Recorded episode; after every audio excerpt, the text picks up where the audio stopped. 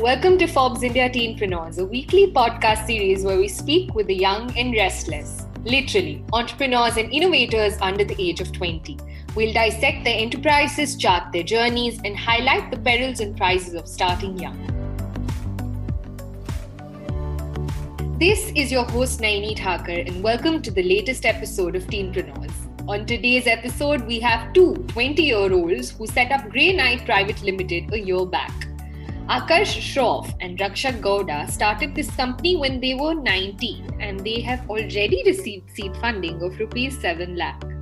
The duo has come up with a unique wildlife monitoring technology which provides low cost access to remote sensing data. This technology they use is called a femto satellites based wildlife monitoring system. Yes, it sounded just as complicated to me. So, stick around and listen to these boys explain what their technology is all about and plans for Knight Private Limited.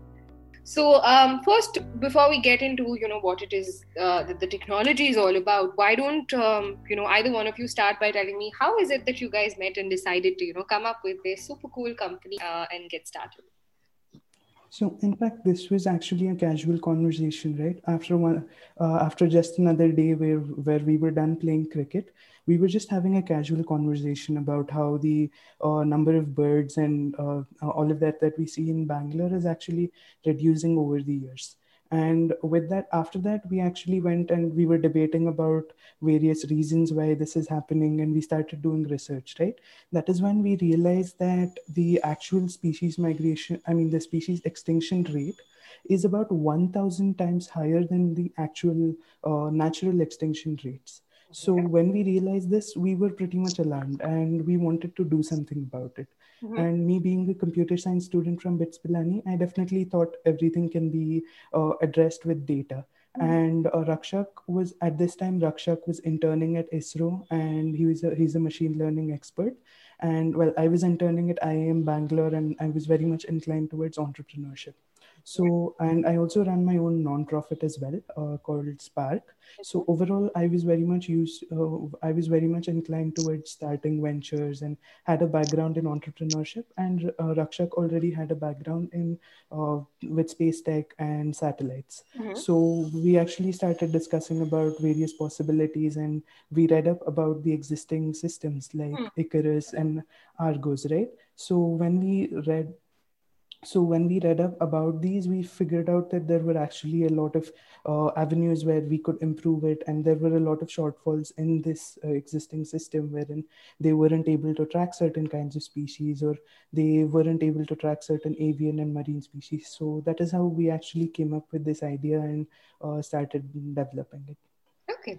Sounds fantastic. Uh, when you spoke about you know icarus um, and uh, what's the other technology you said Argos. Argos, right. Can you tell us a little about what these technologies are? And, you know, um, I believe what you guys have is a femto satellite based technology, right? So, what mm-hmm. is the femto satellite based technology and how different it, is it from what exists at the moment?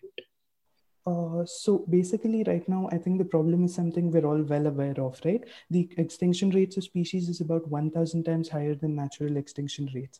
And this is because of various factors like climate change, global warming, forest fires, etc., right? So the natural migration patterns of avian and marine species. So an avian species is basically uh, anything like birds or other species which can fly. So an, any avian species and marine species, all of these have been distorted. So migratory species require require suitable conditions throughout their annual cycle. That is, uh, be it in their breeding grounds, in their non-breeding range, or along the migratory routes between the two, right? Yeah. Uh, so the cl- so climate change actually has the potential to disrupt conditions in all the three stages. Uh, due to this, what happens is when their migration pattern changes, uh, they become more susceptible to predation, and also their reproduction is affected. So mm-hmm. naturally, as a consequence of this, their numbers start to dwindle, and eventually they move into the endangered category, and uh, eventually move into the uh, extinct category as well. Okay. So there, so in order to tackle this situation, uh, basically the conservationists or research organizations or non-profits, governments, the uh, World Wildlife Fund or various other stakeholders, right? They actually require access to data about the species migration first. So hmm. this is what will help them understand how the climate change is affecting the migration and what measures they can take up. So, for example, like they might want to take up measures to counter the high mortality rate of species or tackle the increased susceptibility to predation, especially in species which have long distance migration uh, mm. patterns, right? So, basically, in order to track this, uh, this uh, there's a process known as biotagging. And biotagging is essentially attaching a small uh, miniaturized uh, transmitter to and to any species which needs to be tracked for a certain amount of time, and uh, and gathering the uh, geo geolocation data from from this transmitter. Okay. So currently biota- so this process of biotagging is carried out by existing systems like icarus and argos hmm. but the problem is they cannot track various smaller avian species and some deep-seated uh, marine species hmm. because one uh, when we speak about Argos, it has a uh, extended uh, handshaking period. Mm-hmm. So due to this extended handshaking period, we cannot uh, we cannot actually track these deep-seated marine species. Mm-hmm. And another issue with tracking avian species as well is that the size of the biotag is pretty large. So okay. we will not be able to track a lot of these uh, smaller species. So what we are doing is essentially we're using femto satellites based uh, in the low Earth orbit. We're using a constellation of femto satellites. And for the uninitiated, a femto satellite in very common terminology is basically a miniaturized satellite that weighs under 100 grams. So we will be using a network of 17 of these femto satellites in low Earth orbit. And utilizing our patent pending technology, we will be able to reduce the tracking costs, decrease the transmission energy, have lesser handshaking periods, and most importantly, since our the size of our biotags will be smaller, we will be able to effectively track marine species. And with the reduced handshaking periods, we will be able to track deep-seated uh, marine species as well. Um, and currently, um, for you know this particular technology, who would your target audience be? So uh, at the moment, basically our target audience would be, various wildlife conservation organizations, government conservation projects, non-profits, conservationists, world bodies like the World Wildlife Fund, hmm. and various environmental initiatives which require access to this data. Hmm. So currently, in order to track uh, track one animal, uh, they they're charged anywhere between seven thousand dollars to nine thousand dollars. But using our technology, since we'll be using COTS components, that's basically components off the shelf which are hmm. used in most femto satellite systems. Since our capital expenditure will be reduced, we will be able to provide our tracking services at a twenty percent redu- reduced cost. So approximately somewhere between five thousand to seven thousand dollars is where we'll be able to offer our services and currently about 800 million dollars is actually spent on tracking about 1000 plus species annually. And is projected to grow to about 3.8 billion dollars in the uh, next 5 years. And we are looking at uh, optimistically capturing about 15% of this market segment in the next 15 years. Fantastic. i mean in the next 5 years. Right yeah. right um, and when you talk about, um, you know, the business model in particular, like you said, you'd be charging approximately 20% less. So would, would this be, um, I mean, how would it be based? I mean, you'd be charging these organizations um, based on the number of species you're tracking or what would it be like yeah so there'll be a combination of factors which uh, affect the pricing portfolio so mm-hmm. basically the number of data points uh, which are required. The frequency at which these data points need to be tracked the time mm-hmm. period for which it needs to be tracked mm-hmm. and the geographical area so combining all of these factors the uh, tra- species tracking cost can vary anywhere between 5000 to 7000 dollars a year Understood. Okay. And currently, what stage is this technology at? So currently, we've received we have received one of our provisional patents, and we're in the process of filing five additional patents uh, on our uh, on the design of our uh, satellites, on the motherboard, and on the propulsion systems, and the design of the uh, the biotag itself. Mm. And after this, we, we have also made an agreement with the European Space Agency through which they will be covering the uh, launch costs for our uh, first satellite. Wow. and we have a seed funding from a reputed incubator hmm. and we're looking at raising about uh, $300000 through a convertible note by this by this winter okay fantastic so right now uh, i mean how long do you think it'll take for you to actually launch the technology in the market uh, so we're looking at launching our prototype anywhere between 18 to 24 months. That is, of course, subjected to, I mean, subject to how COVID plans out. I mean, yeah. how COVID plays out because uh, we need access to our labs, yeah. and right now that has been affected. So whenever we get access to our labs, we would require 18 months from then to actually launch our first prototype. And once our prototype is successfully launched, we would require anywhere between 12 to 15 months to get the entire uh, system operational. So mm. we're projecting anywhere around three to three and a half years to have the entire uh, system completely functional. some dedication. Um, so COVID did take like a solid hit um, on your plans, right? Like set you guys back a couple of months at least. Yes, yes, it definitely did. I mean, we're we're parallelly running whatever simulations we can and yeah. all of that, but we won't be able to do any microenvironmental testing and actually start with the fabrication of our satellites until we uh, until we can get access to our labs. Mm-hmm. Absolutely. Um, Rakshak, I'm just going to bring you in now. Um, if you can tell me, uh, was entrepreneurship, because like Akash said, that was always at the back of his mind, um, was entrepreneurship part of your long term plans ever? Um, and, and when Akash brought this up to you, um, were you at all kind of nervous about, you know, um, getting involved uh, with the business bit of it, uh, being the techie that you are? Yeah, uh, and at this moment also i'm not interested in this business aspect. The main idea for me is to do something for the world or build something new so that it would benefit to the people. When Akash came up with this idea i told yeah i would uh, of course support you with the technical aspects and be uh, behind this technological part. But business thing no it's not my cup of cake. You do whatever you want. But yeah i'm, I'm sure i'll be a part of this and help the world to at its best Right, right. And according to you, you know, um, in this entire process of setting up the company and the technology, what has been the most challenging part?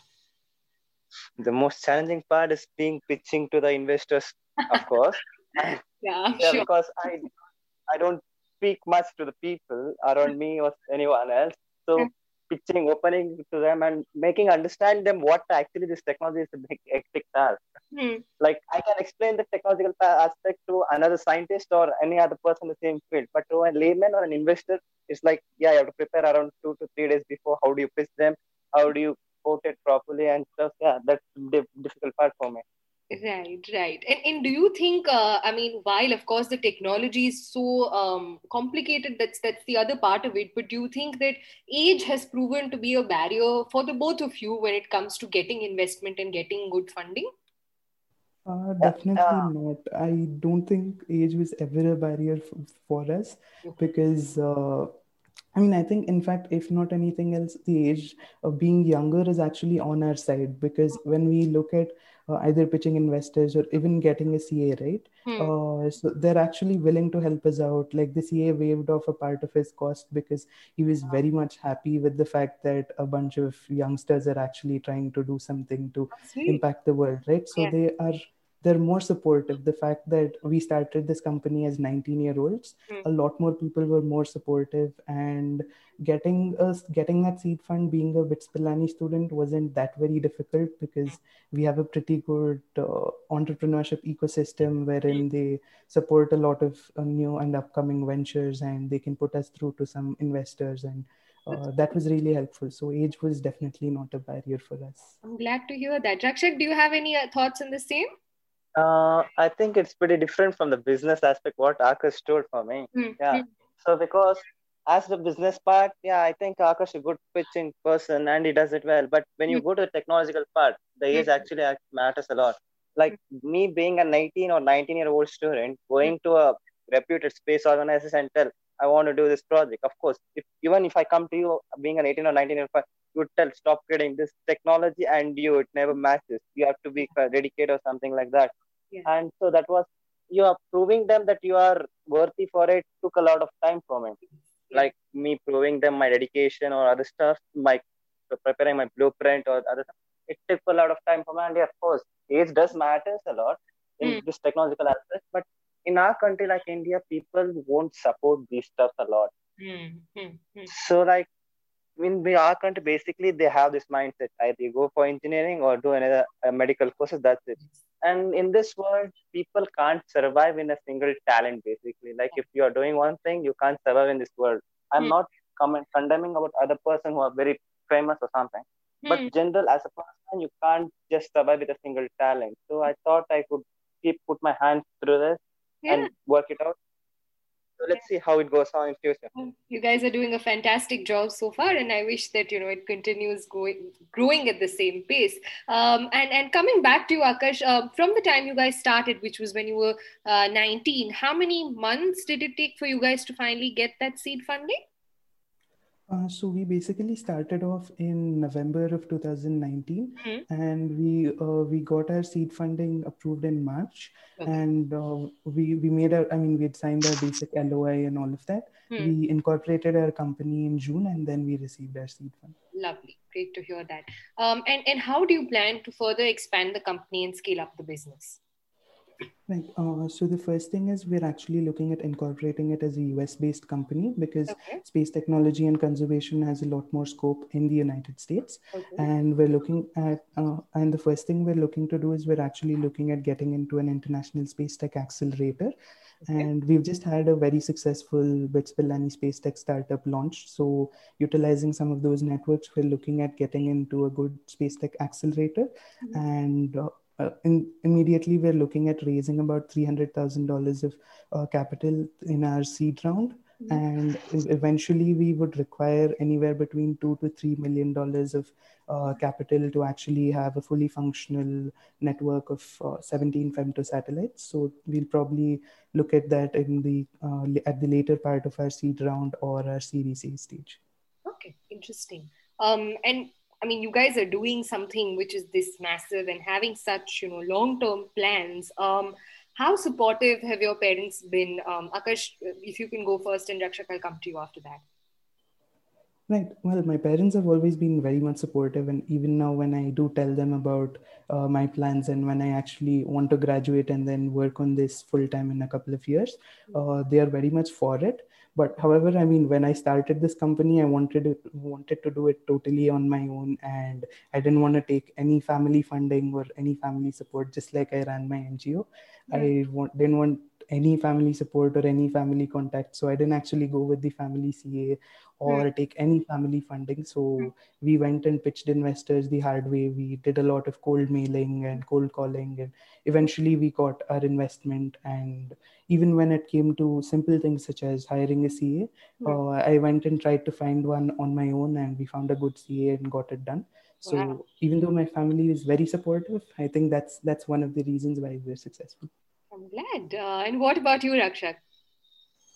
yeah my family are always backing me up in all the stuff which i do mm. uh, yeah it's actually a kind of a additional strength which you get when family support you or back you like anything like that but yeah, yeah uh, more than my dad i think my mom has been a part of me for my whole life and mm. i'm sure she would be in the rest of she will be the same the rest of my success yeah. career or something more and I'm being appreciated for those. And even Akash's mom or dad who being very supportive for the same stuff.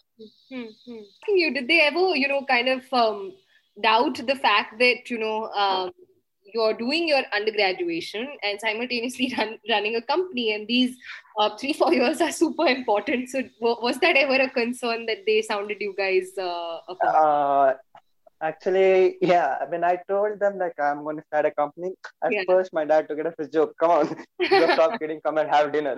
And yeah. I told yeah, no, I'm actually I'm not that serious in my house, so everyone takes mm. me for granted. That's a different part.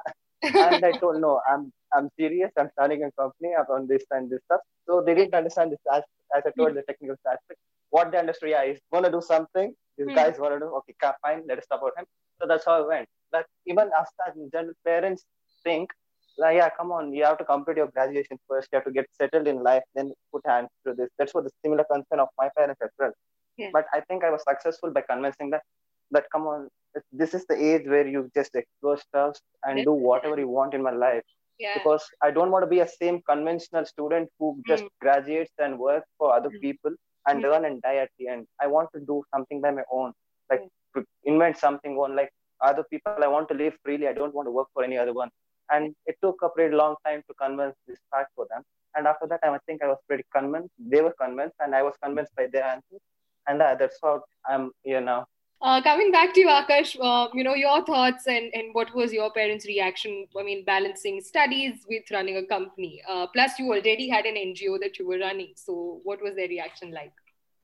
Absolutely, like they uh, they definitely weren't very uh, very amused about it because uh, obviously that was the time when I was running my NGO and I was just working with these IIM Bangalore professors and I had quite a bit on my plate mm. and I took up this startup and well my grades took a hit for that semester and they, they weren't very happy with it then but now well I'm doing pretty well and getting uh, decent scores in my acads as well and parallelly i'm running my ngo mm. doing good internships and the startup. So now they're now they're happy with it. I'm glad to hear that, and and I feel like I I mean you know your uh, respective educational institutes also deserve a great deal of um, you know appreciation because I feel like um, they're encouraging you to do that, and like you said, BITS Pilani has um, you know a lot of support when it comes to entrepreneurship and connect. So I suppose that that would have helped you guys as well uh, to a great great extent, right? Definitely. I mean, right from my early years when I was a student of NPS Rajajinagar, right? Mm. So they have this Entrepreneurs Day. That is where I was actually introduced to entrepreneurship, right? Mm. Where uh, they have, uh, where we're introduced to terms like venture capital, ROI, etc. When we're just class six students. So hmm. we're asked to come and pitch all of our parents, hmm. and they they act as our venture capitalists and basically uh, give us funding. With that fund, we we utilize. I mean, the we utilize the fund to basically uh, make some kind of products like envelopes or something different, and uh, we sell it to people, and we we utilize that money to actually do something for a social or charitable cause, right? So that is where my inclination towards entrepreneurship and something social, be it my NGO or hmm. be it my startup, where we're still working as social entrepreneurs to uh, tackle uh, environmental issues, right? So this entire motivation and concept is uh, thanks to my school. I'm glad to know that. Congratulations to the both of you for the fantastic work that you're doing at such a young age. Wishing you all the very best. You are listening to Forbes India Teenpreneurs. We'll be back next week with another Teenpreneur. See you then. Today's show was edited and mixed by Manswini Kaushik. If you liked the show, don't forget to share and subscribe. Also, check out our other podcasts a fortnightly series on our latest cover story called Inside Forbes India, and conversations about business, economics, and books on From the Bookshelves of Forbes India.